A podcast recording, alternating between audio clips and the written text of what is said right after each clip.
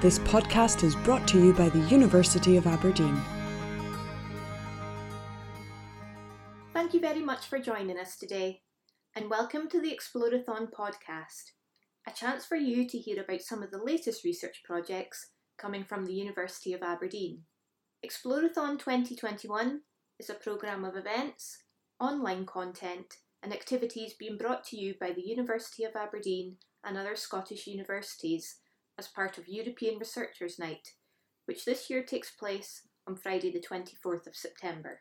European Researchers' Night is a Europe wide public festival which brings researchers closer to the public.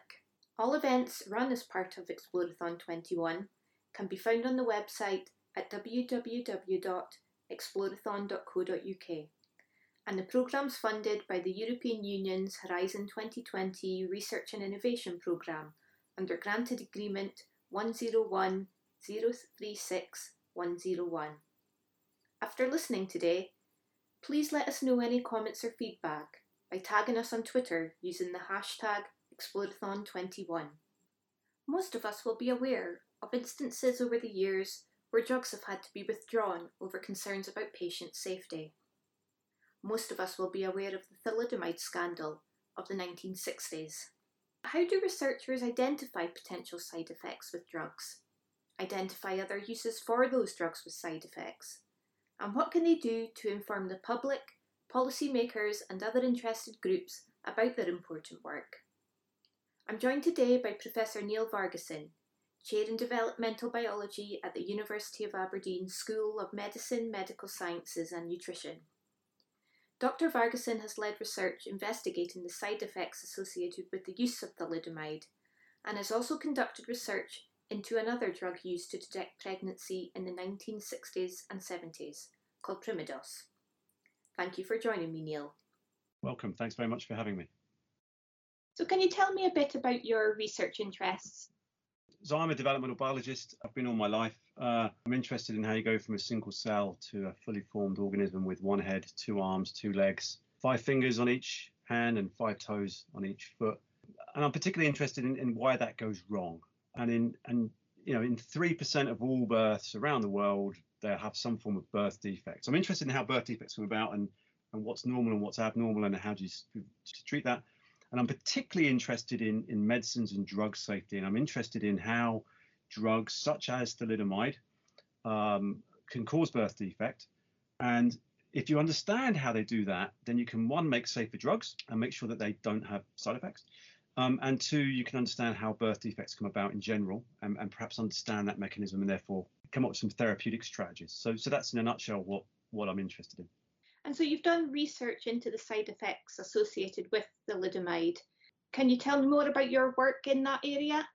Yeah, so so thalidomide was is a drug that's still used today, but it, it, it was it's infamous because between 1958 and 1962, it, it caused a, an epidemic um, of at least 10,000 birth defects around the world. Ten, you know, 10,000 children were born with severe birth defects, and this drug was originally marketed to be a, a sedative. It was supposed to be a non-barbiturate-based sedative and in, no, in those days, in the 50s and 60s, most sedatives, that they are drugs that calm you down and, and put you to sleep.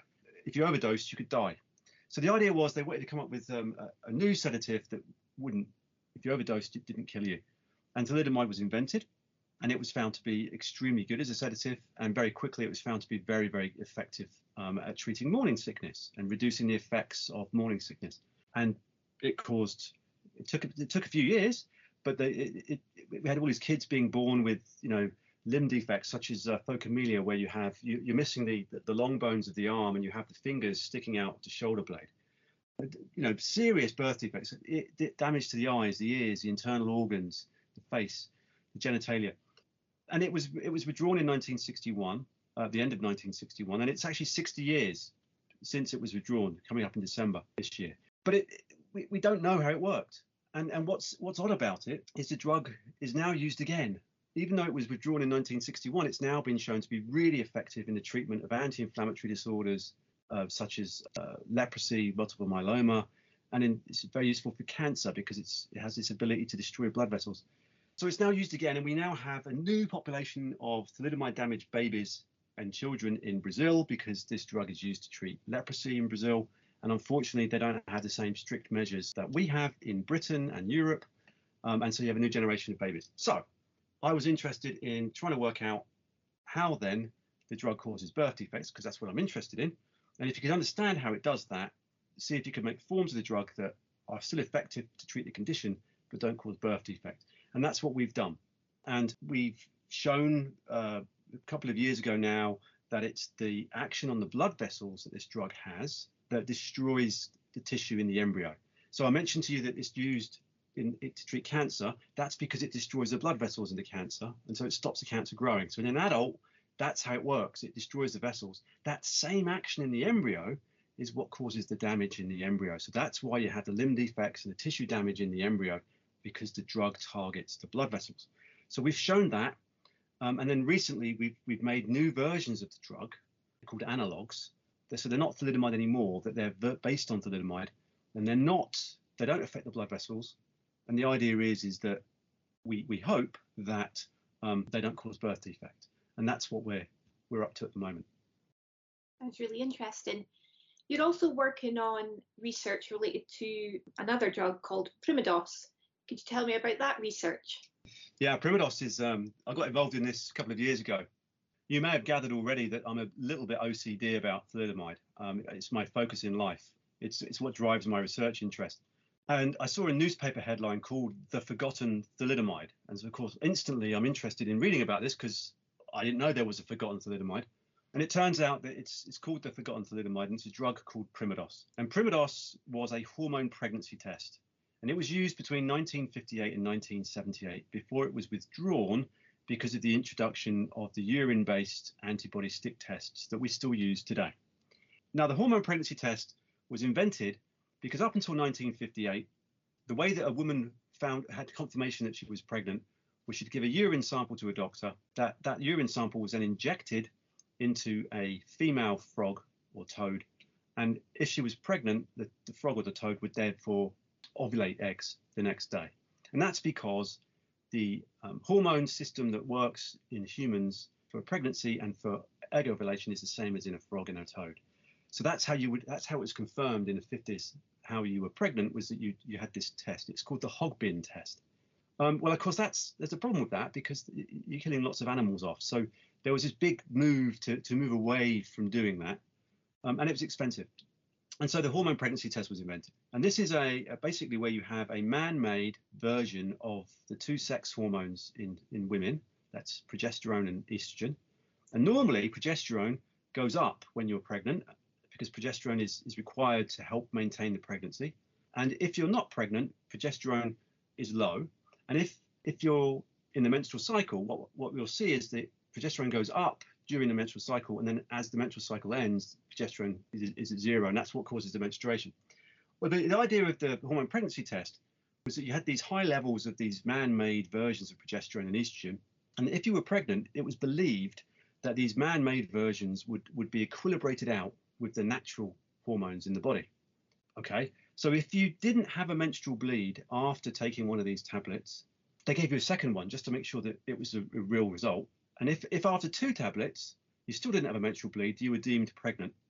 But if you had a menstrual bleed, that was believed because you, you had low, low levels of natural progesterone. You then have this uh, hormone pregnancy test, which gives you a high dose of a man-made version. It then falls right, it, it goes right down, and then you have a menstrual bleed.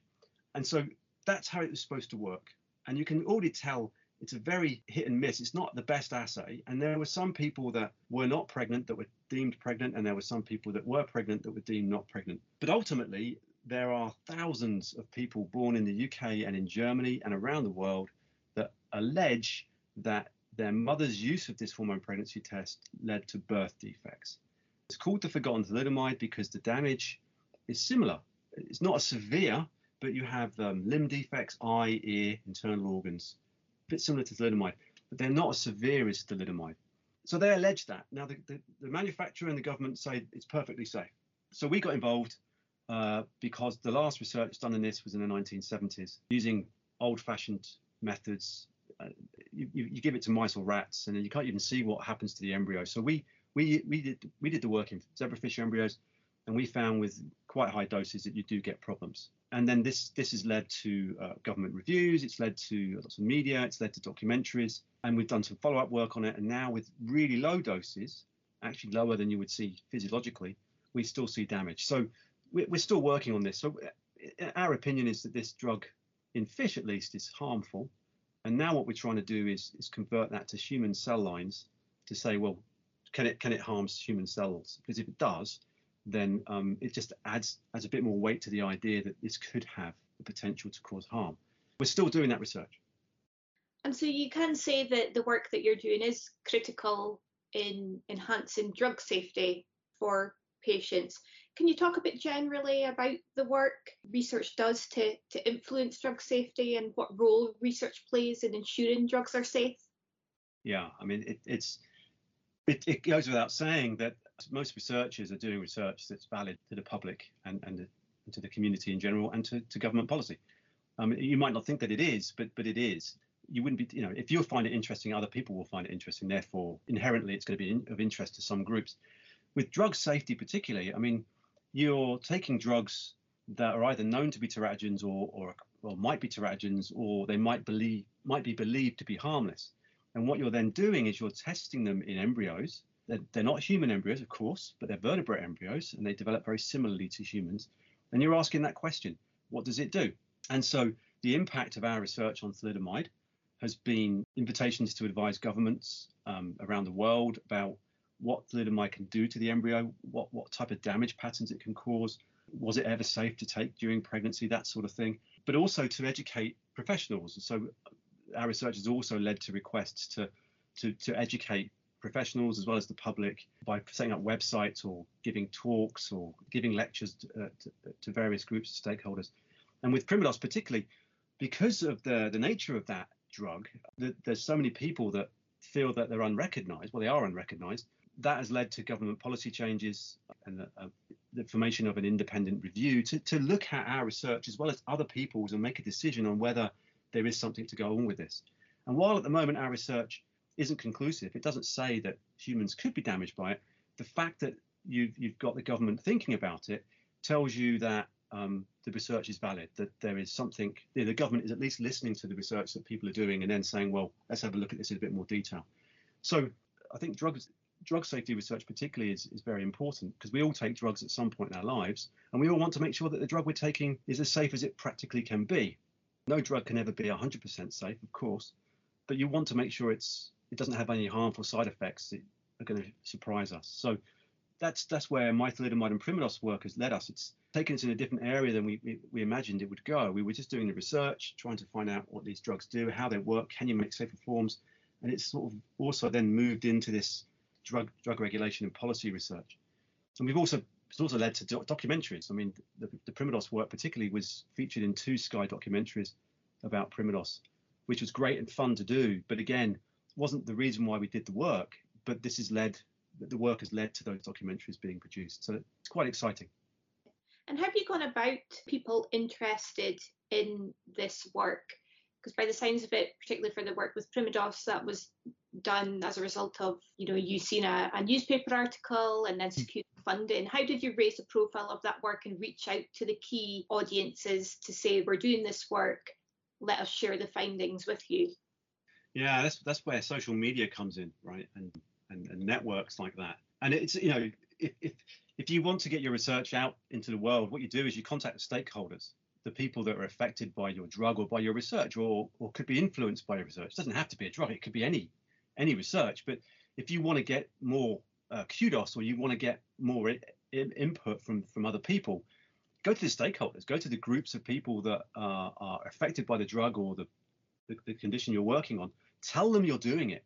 This is what I found. This is what I'm doing and they will they'll do the rest they'll go to social media they'll go to facebook the mps that sort of thing and they'll they'll get it out there and that's the other thing I do. I, I, if I feel that the research that we've got is valid to, to, to the local community, I contact our local MPs. I let them, I make them aware that we're doing this work and that there are people in, in our area that have been affected by thalidomide and primodos. So there's a relevance for that.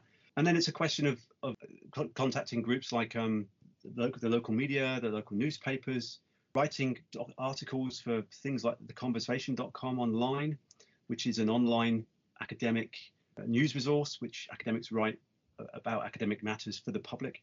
And you'll be surprised at how many hits you suddenly find yourself getting and how many emails you get from other people asking, oh, you're doing this interesting research. Could you come and talk about it to, to, to our groups? And it all snowballs from there. And then then you get um, invitations to do Sky documentaries, or, or you might not, but but you, that's where it leads to.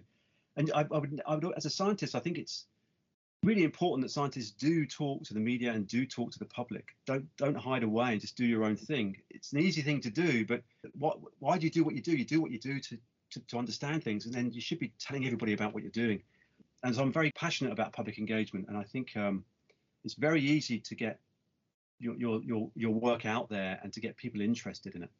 Um, you just have to keep going at it, and even if you think it's not having an influence, if you start looking at altmetric scores of, of, doc, of the conversation.com or your papers that have been cited, you start looking at the altmetric scores, you'll, you'll see them starting to go up and up and up, and that, that says there's interest.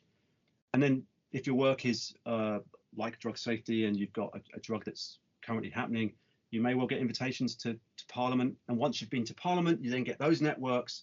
You can then email that, that same group of people to say, look, I'm doing some other stuff now. Are you interested in that? Would you like to know more about it?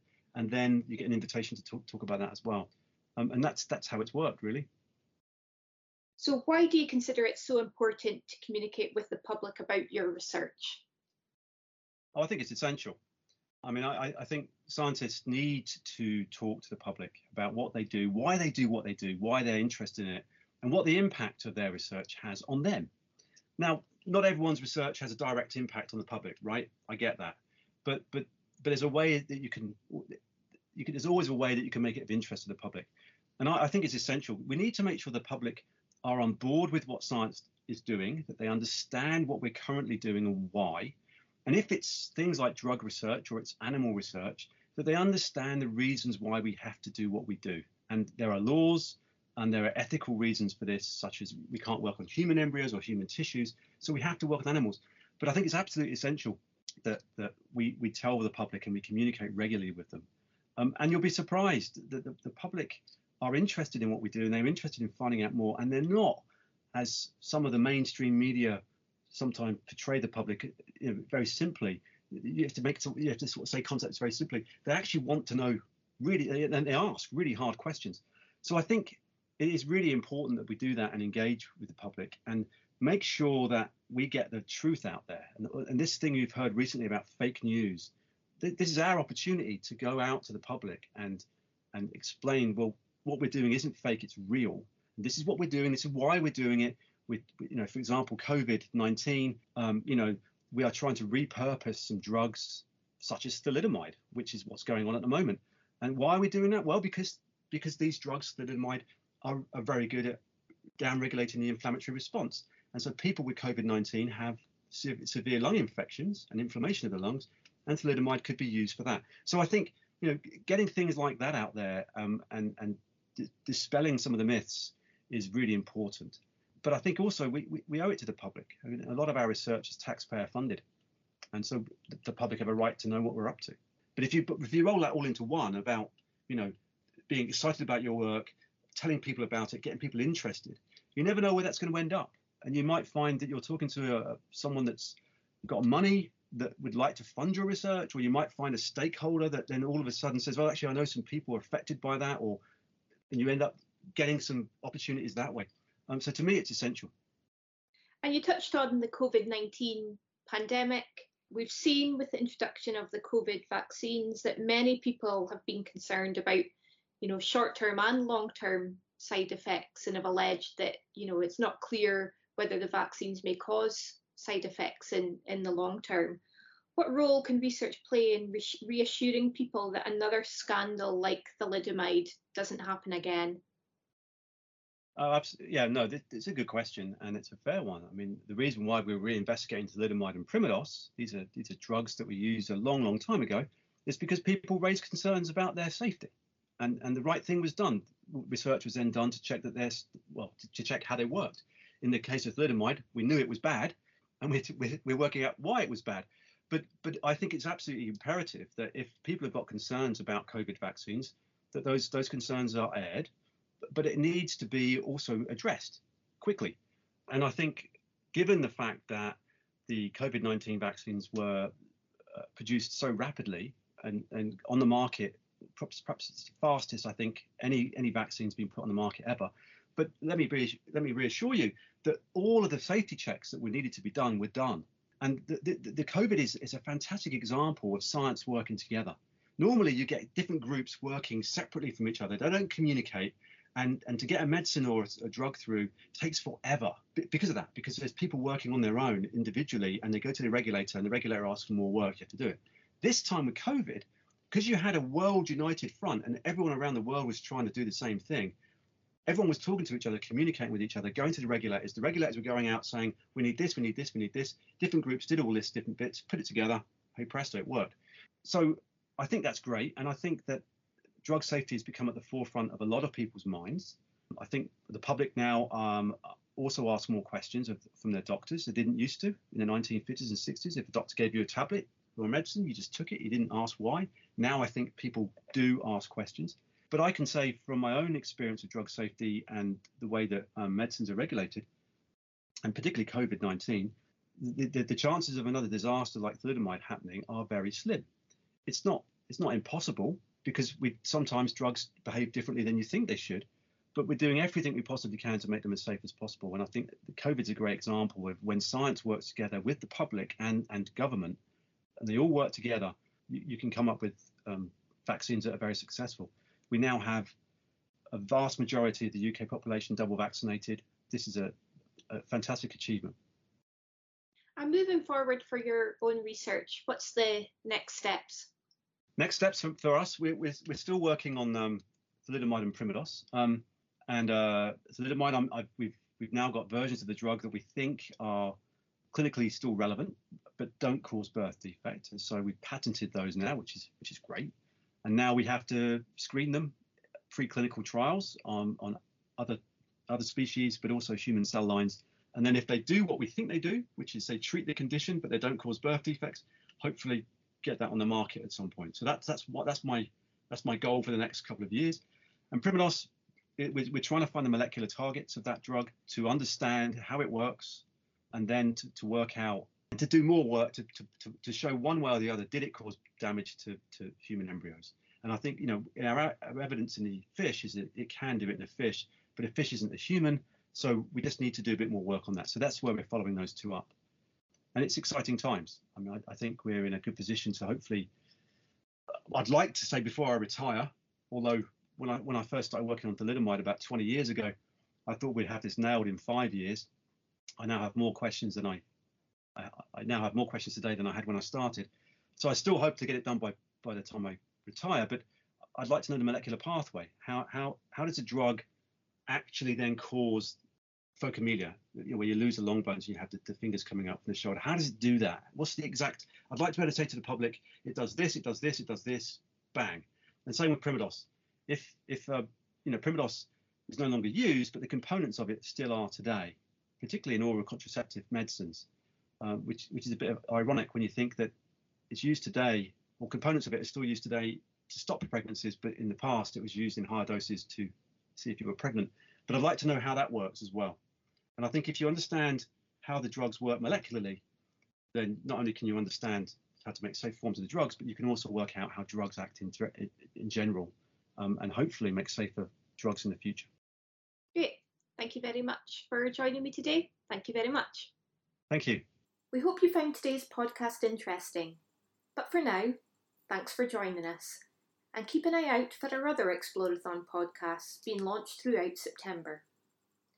As I said at the beginning, we'd love to get your comments and feedback on today's podcast, so please use the hashtag Explorathon21 to tag us on social media. If you're interested in finding out more about the other events taking place as part of Explorathon 2021, then you can visit the website at www.explorathon.co.uk. Bye for now.